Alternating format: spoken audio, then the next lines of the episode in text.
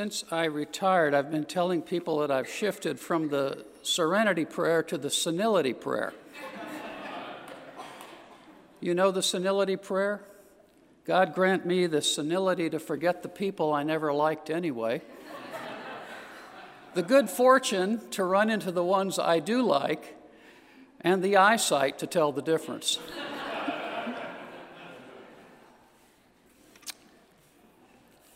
Well, it's a joy to be here today and to be a part of this focus on prayer this morning and uh, this evening, and then uh, tomorrow in chapel. Terry Tinkle, where are you, Terry? He's all the way in the back. Terry knows a lot about prayer and has given himself to a life of prayer uh, and to, to prayer in the church. So make sure you come and hear him to, tonight and tomorrow. 800 years ago, standing in front of a large crucifix in a crumbling old abandoned church building in central Italy, a young Francis of Assisi heard the risen Lord speak, uh, speak to him and say, Francis, rebuild my church, which is in ruins. I believe that all across North America today, Christian leaders are hearing the risen Lord Jesus speaks similar words to them. Many of you are in seminary right now because, in one way or another, He has spoken those words to you Rebuild my church, which is in ruins. And you're partly here to get prepared to do that. But what part does prayer play in all this, anyway? John Wesley said that God does nothing except in answer to believing prayer. But when it comes to rebuilding the church, which is in ruins, which needs revival and awakening so desperately, what does it mean? What does it look like? Well, this morning we want to let Nehemiah, another famous rebuilder of the walls, tell us what it means. Years before, the walls of Jerusalem had been torn down and destroyed when the Jewish people lost their land and had been carried away into exile. And so, over 70 years after that, God sends Nehemiah to Jerusalem to rebuild them. And in fact, that's what we remember this guy Nehemiah for. He's a rebuilder of the walls. But this morning, we're going to see that the rebuilding all starts with Nehemiah assuming a posture of fervent, believing prayer, travailing prayer, focused prayer, patient prayer. Nehemiah is actually not living in Jerusalem when this story opens. He's in Susa, the capital city of Persia, about 800 miles away from Jerusalem. Nehemiah was serving in the court of the king of Persia. In fact, he was the king's cupbearer, which was a very important position, which put him very close to the king. one of Nehemiah's brothers, along with several other men who had recently visited Jerusalem, had come back to Persia, and they told Nehemiah about what they found there. And what they told him wasn't good, not good at all the Jewish people who had been allowed after their years of exile to go back to Jerusalem to rebuild the city are in great trouble and shame because there's no wall around the city and they have no protection from their enemies.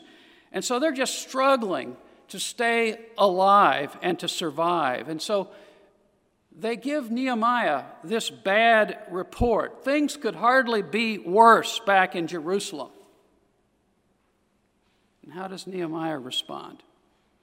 Listen to what he says. When I heard these words, I sat down and wept and mourned for days, fasting and praying before the God of heaven. You know, Nehemiah could have said, Oh, man, I am so sorry to hear that. That's, that's too bad. But but what can I do? I mean, you know, uh, God has put me into this important position of influence as the king's cupbearer. What can I do about it? But no, Nehemiah, Nehemiah is deeply, profoundly moved. He tells us that he sat down. Everything, everything in his life just stopped right there and came to a halt. He wept.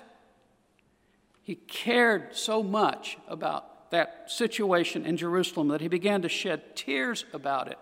And that wasn't just his initial reaction. You know, this wasn't just a momentary passing thing. No, he, he, it says he mourned for days and fasted and prayed.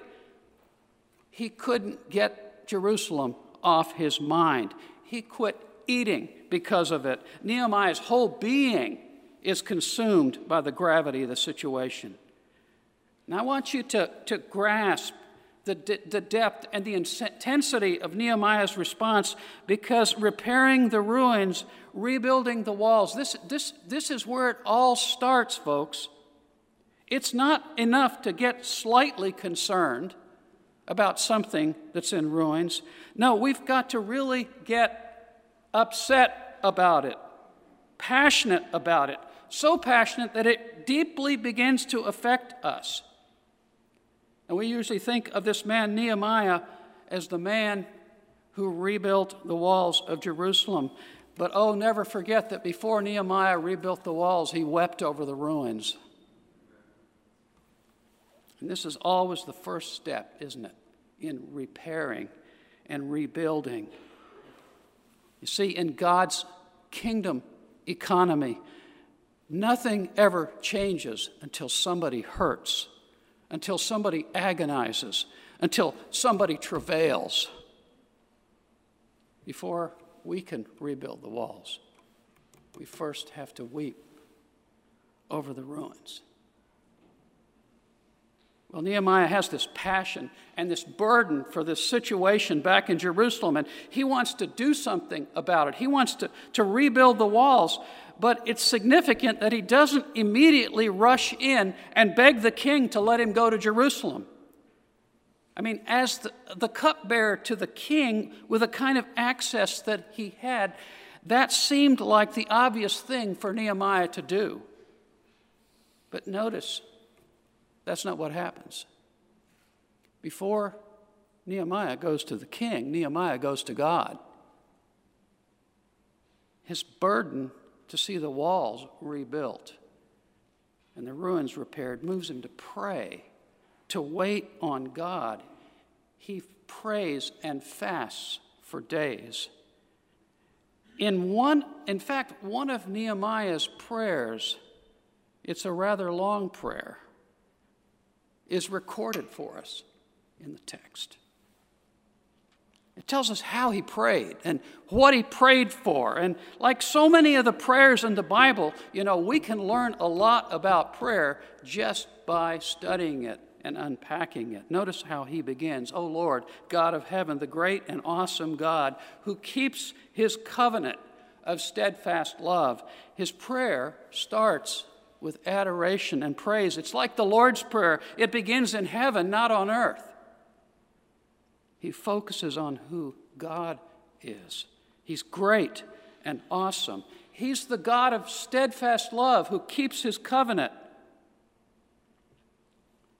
Say, have you discovered that adoring God, praising God for who he is, causes your God to get bigger? Not literally, of course. God is infinite and unchanging, but, but I mean bigger in our eyes. You see, when we adore Him and we praise Him and we see Him for who He always was and is and is to come, then God gets bigger in our eyes. And when God gets bigger in our eyes, what happens to our problems? They get smaller, don't they? So Nehemiah's prayer begins with confession, uh, adoration. He gets his focus on God, and then he moves to confession. I pray, he says, confessing the sins of the people of Israel, which we have sinned against you. Both I and my family have sinned. Did you notice how Nehemiah includes himself here? I'm at fault here, Lord. So don't just forgive us, have mercy on us, but Lord, forgive me. It's interesting. Nehemiah's problem right now is the king. How do I persuade the king to let me go to Jerusalem so I can do something about rebuilding the walls? But before he prays and asks God to change the king's mind, he confesses, Lord, I'm at fault. Those ruins are a part of the a result of the web of sin that I'm a part of. So, Lord, forgive me.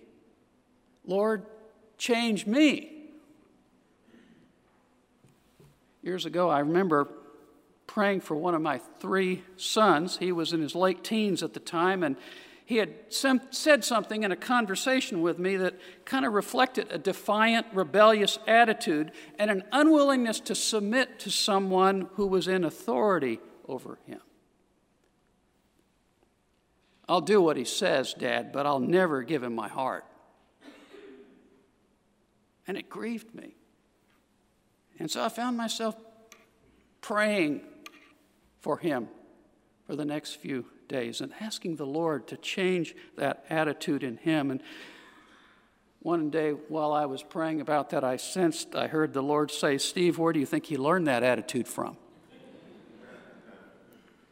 So often, in your own passive aggressive way, you do the very same thing. Yeah, Steve, I want to change him, but before I change him, I first want to change you. Let me warn you be careful. Prayer is dangerous, it'll change you. Nehemiah confesses on behalf of the people and his family. Nehemiah confesses his own sin. Lord, forgive me. I'm a part of this problem too. And, and then Nehemiah starts reminding God of his promises. Remember the word that you commanded Moses, he says. And then he starts quoting scriptures. Actually, they're from Leviticus and Deuteronomy uh, to God. And, and these are scriptures where God has made a promise to the people. Lord, Nehemiah says, You said that if we were disobedient and turned away from you, we would be exiled and taken away to foreign lands. And of course, that's happened to us, been there and done that. But God, you also said that if we turned back to you and we were obedient, then you would bring us from the far corners back to the land, and we would return to the land. So Nehemiah says to God, I'm standing on your promise. You've got to do this to be true to your promise. You said if we turned, you'd bring us back to the land. Lord, I'm naming it and claiming it. Lord, I'm holding you to your word. I heard a preacher in this pulpit say about 10 years ago if you want to see God move, tell God what God said.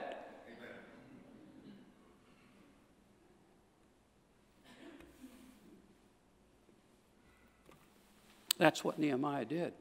He reminded God of his promises. And by the way, that's why you need to immerse yourself in Scripture, to be like John Wesley, a man, a woman of one book.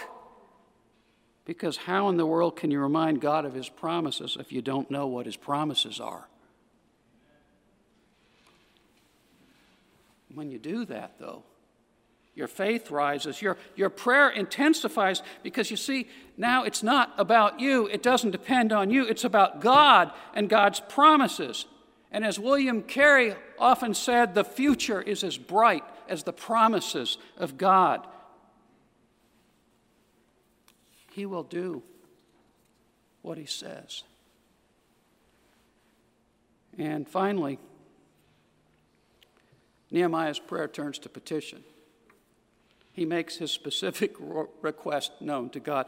Give your servant success today by granting favor in the presence of this man, the, the king. And that's an important part of prayer, isn't it?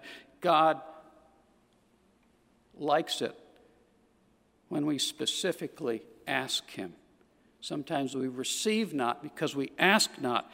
God wants us to do that because He cares about the specifics, doesn't He? The details, the hairs on our head of our lives.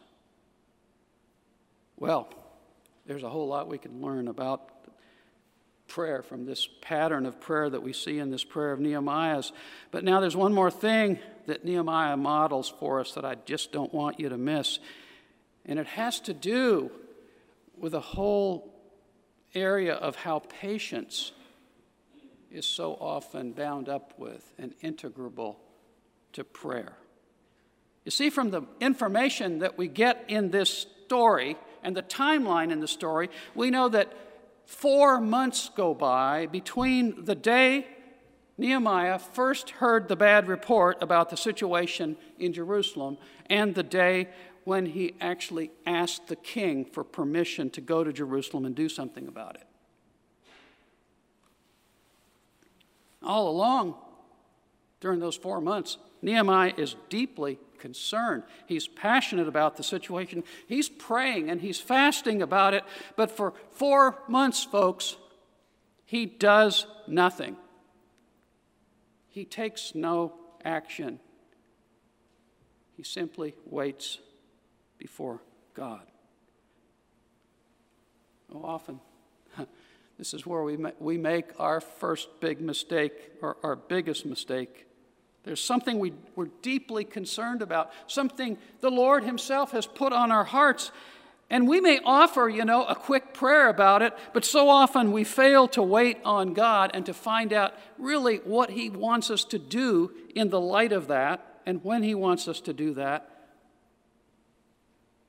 So we just jump right in, assuming we know and trying to fix the problem and solve the problem ourselves. I remember as a young pastor in my 20s wanting to remove the person in the church who was working with our senior high youth and to move him out of that leadership position because you see, John wasn't a deeply committed Christian. He was so shallow in his faith how in the world could he take the youth deeper in theirs? It was obvious to me he needed to go. And so for two years, I prayed, Lord, help me to get him out of that position. So we can put someone there that knows you and walks with you and that can then lead the youth into a knowledge of you. But it wasn't that easy. I mean, he was popular with the youth, he was all they'd really ever known. And on top of that, he had all sorts of relatives in that church.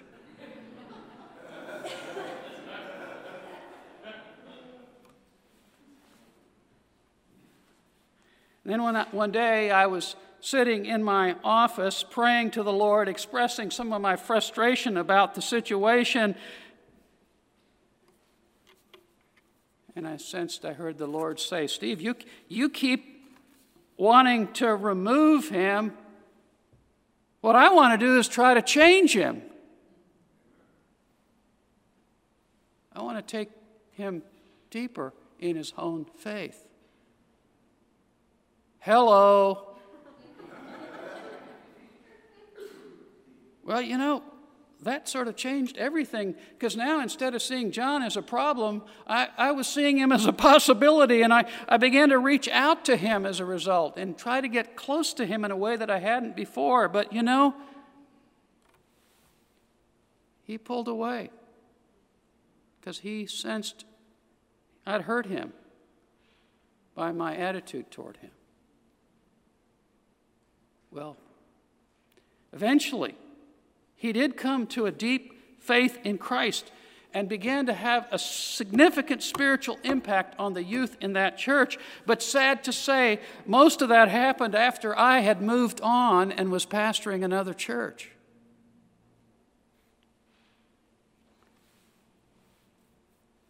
Thank God I got to talk to him years later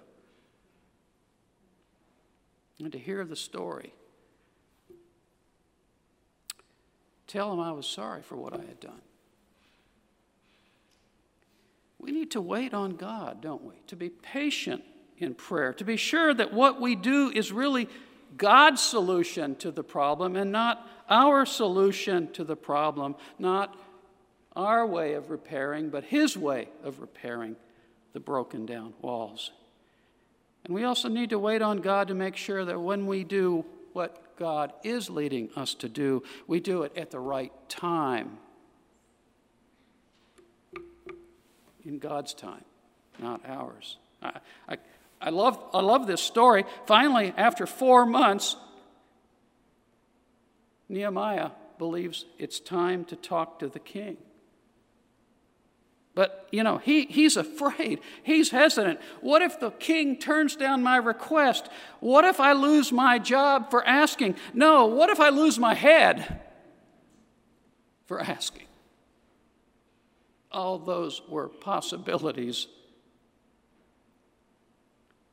But amazingly, it's as if the king and Nehemiah switch places and the king starts treating Nehemiah like Nehemiah's the king and he's the servant. The king takes all the initiative. He senses that Nehemiah is upset about something. And when he asks Nehemiah about it, and Nehemiah tells him about Jerusalem, the king says, What is it you want? Amazing. Nehemiah doesn't have to beg and plead, he doesn't even have to raise the issue. Why? Because God's prepared the king's heart. So when Nehemiah finally acted, it was in God's time. And folks, when God's will is done according to God's timetable, everything has a way of falling into place. The king says, What can I do? To help you. It's important not only to find what God's solution or God's will is, but what but when that will needs to be worked out. How often I've learned it the hard way. How often I've missed the Lord's timing.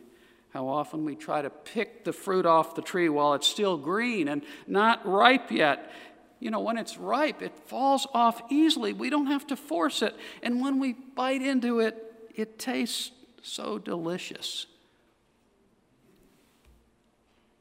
because it's ripe. Oh, be patient. Wait on God. I've learned that He's never late, but He isn't in a hurry either. Rush is almost always wrong. For four months, Nehemiah had a strong sense of urgency, but he wasn't in a hurry. Well, someone has wisely said, You can do more than pray after you've prayed, but you can't do nothing but pray until you have prayed. Nehemiah did a whole lot more after he prayed, but he didn't do anything until he had prayed.